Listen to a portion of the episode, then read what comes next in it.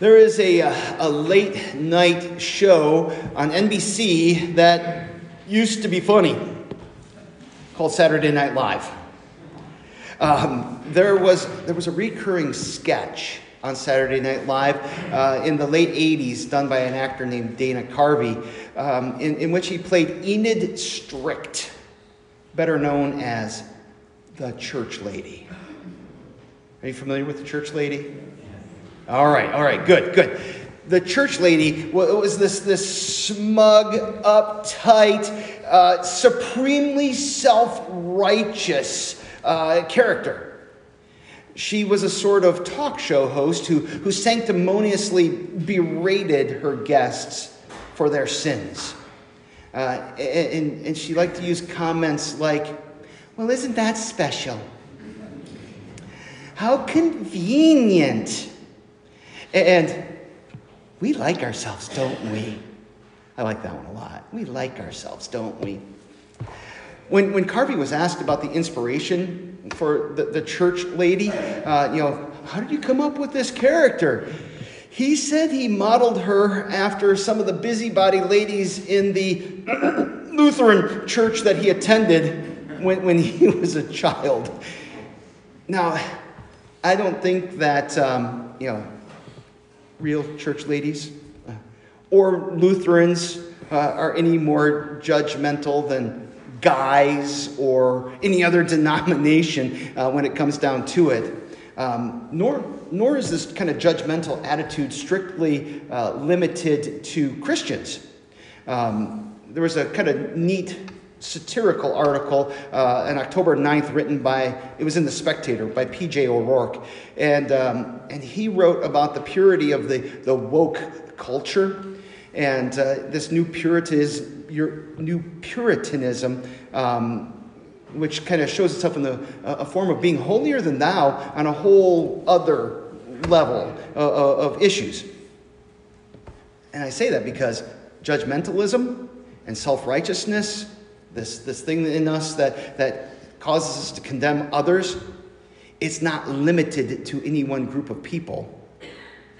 It's something that is in the human fallen nature. Now, as I say that, this judgmentalism is a peculiar problem for us. Because as followers of Jesus Christ,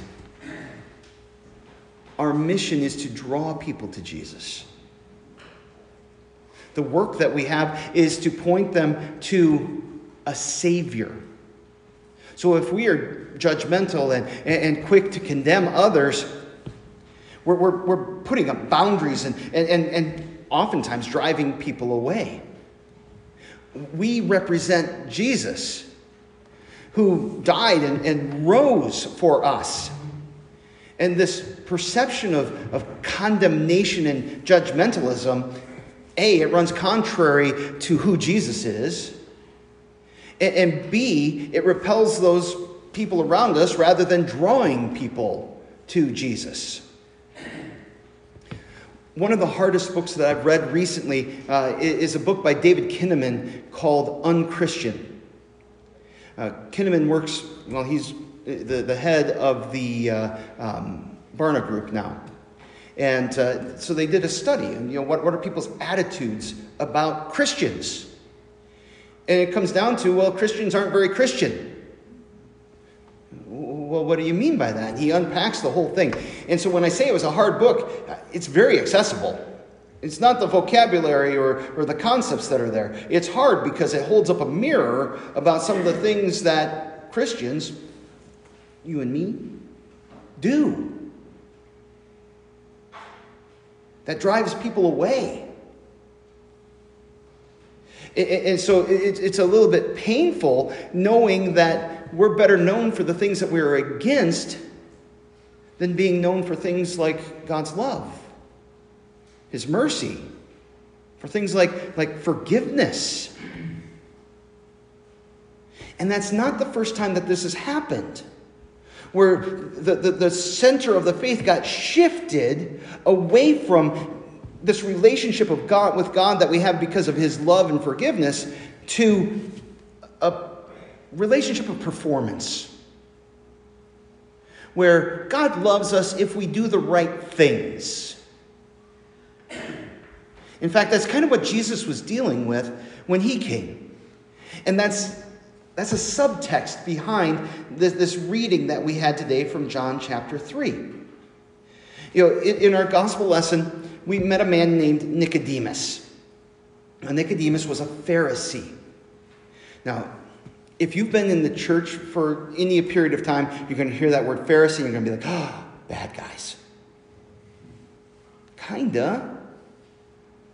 But they really weren't that bad in terms of, of you know, the kind of people that they were. In fact, they were probably very morally upstanding, and they were the, the kind of people that you would want to have as your neighbor in terms of you know, how they acted. Maybe not so much in terms of how their, their attitude was and when you fell short of you know, the glory of God.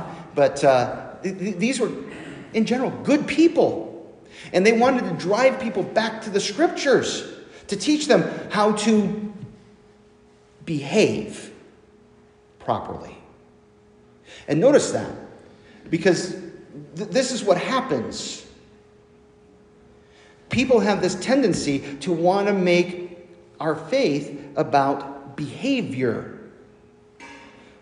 but what did we learn in our Old Testament lesson, in our epistle lesson? Is our relationship with Jesus based on behavior or is it rooted in faith? What did Abraham learn about these things? He believed God and it was credited to him as righteousness. And so his relationship with God, the forgiveness, the salvation, the righteousness that he had was rooted in a relationship of faith not behavior. Did, did I just say that behavior doesn't matter? I did not. Got to be really clear about that. Because th- this is one of the other things that happens, you know, oh, your behavior doesn't matter at all, and, and who cares if, you know, you're just completely flaunting God's law, and, you know, Jesus is going to love you anyway. No, we, we have kind of the, these, people go off this, the road one side or the other. They either tend to go to some kind of liberalism or, or they go to what we call antinomianism, uh, which is a fancy way of saying there's no rules. But the reality is that our relationship with Jesus, this relationship of faith that makes us right with God, makes us desire to do the things that God calls us to do, to be the people that He created us to be. These Pharisees, they're they were the, the smug, uptight, supremely self righteous people of their day. And this is the guy that comes to Jesus. And they're trying to figure him out. They're trying to understand who Jesus is. Now, we know that Jesus is the Messiah. We know that, that he is the one, the Savior that they've been waiting for. But they don't see it because that's not what they expected.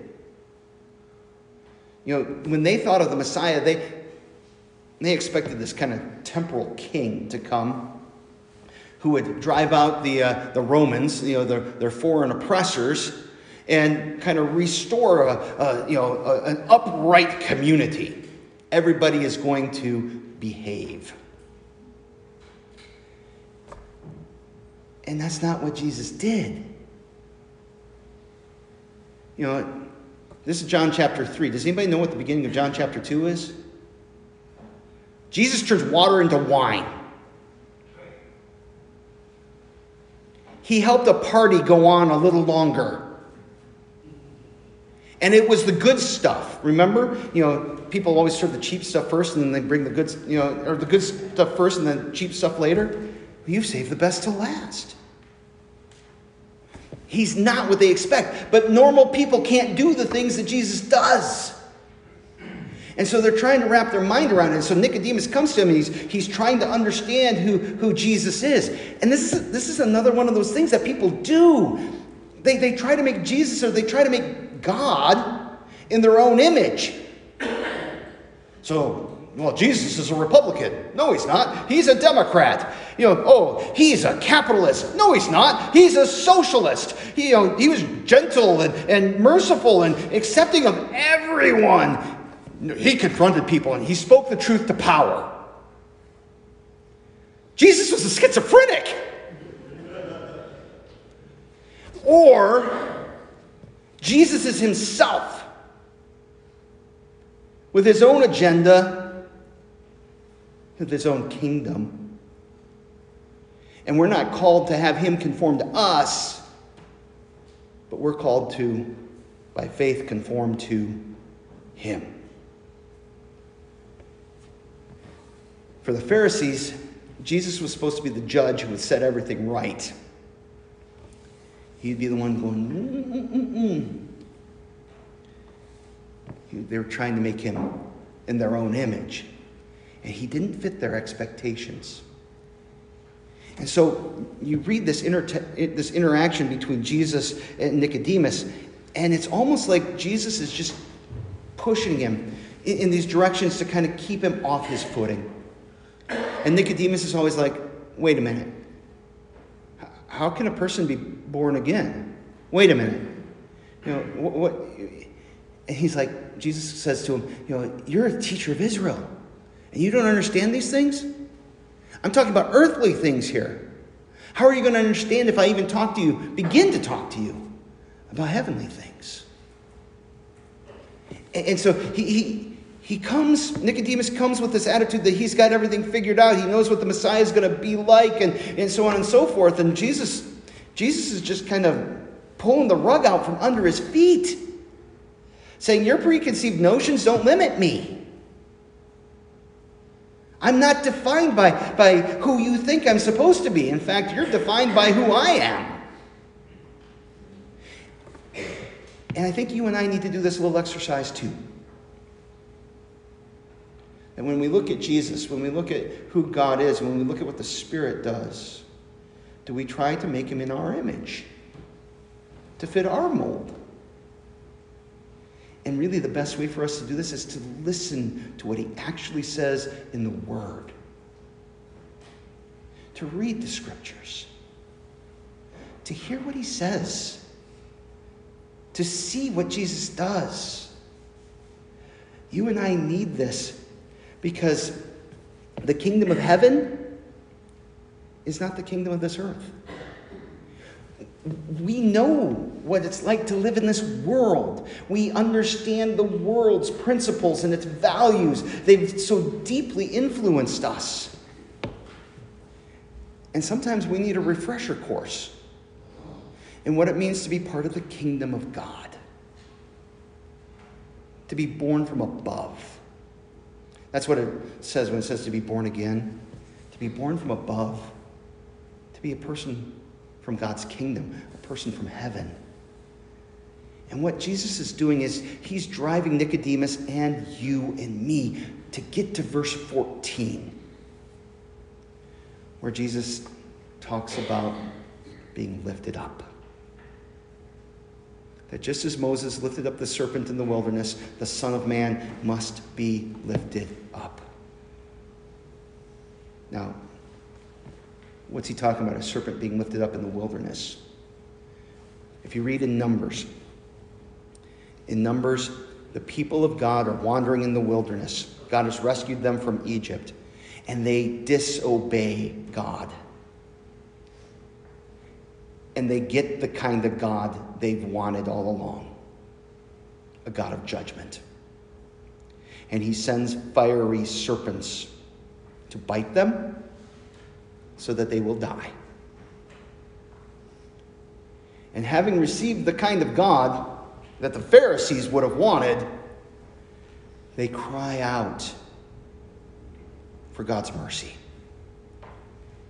And God tells Moses to make a serpent out of bronze and put it on a pole, and everyone who looks upon that serpent will be healed. Have you ever heard a crazier thing? Just look at the snake on the pole and you'll be healed. How's that for your scientific evidence? But there's God's promise. Look upon the serpent and you will be healed. And they were. And Jesus is saying, That's the model of Messiah that I am in. I will be lifted up. And we know what that's about. Nicodemus didn't. We know that he is talking about being lifted up on the cross, bearing our sin, the symbol of our shame. And when we look upon him with faith, trusting God's promises, we are saved. That's the kind of God he is. And then he moves from there to 16. Everybody knows John 3:16, right? It's the official verse of the NFL. I think it's required. Every end zone has to have a sign that says John 3:16. God so loved the world that he gave his only begotten son that whoever believes in him will not perish but have eternal life. Notice how quickly it's just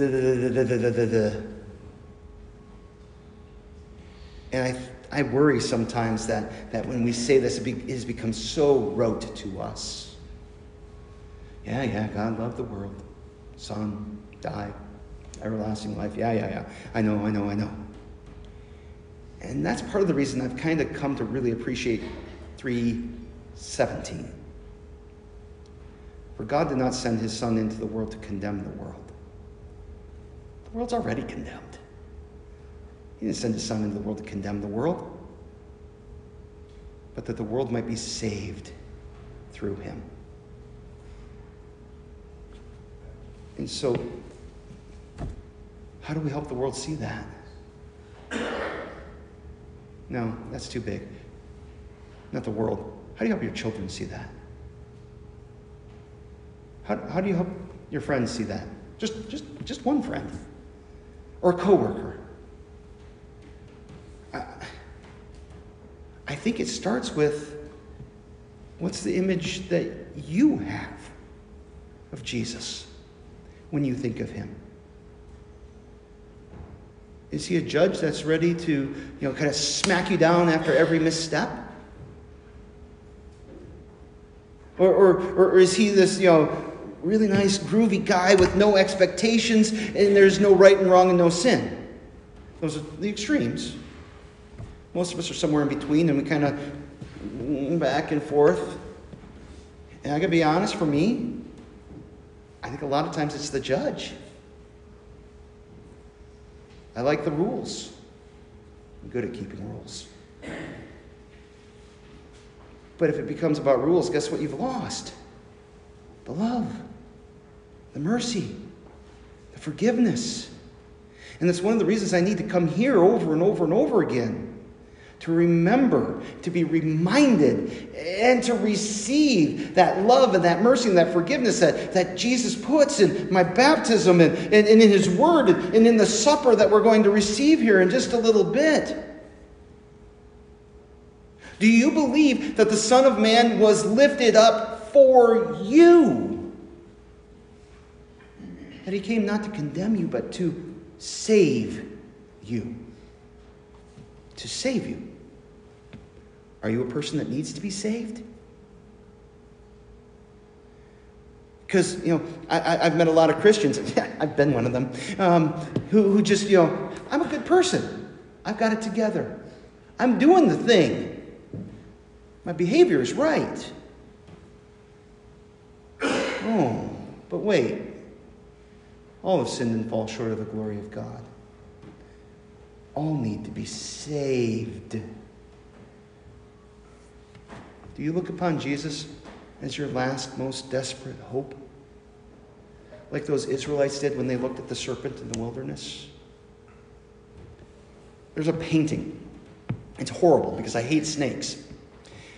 And the Israelites are there and they've been bitten, and the snake on the pole is up there. And there's this mother holding her child pointing toward that serpent, like, please look at the snake and be healed. Do we look at Jesus like that? Do we look at our neighbors and say, please look at Jesus on that cross, what he's done for you, they might be saved? So that they can see God's love? That love that's for you and for them. It's for your children, for your friend, and yeah, indeed, even for the world. Amen.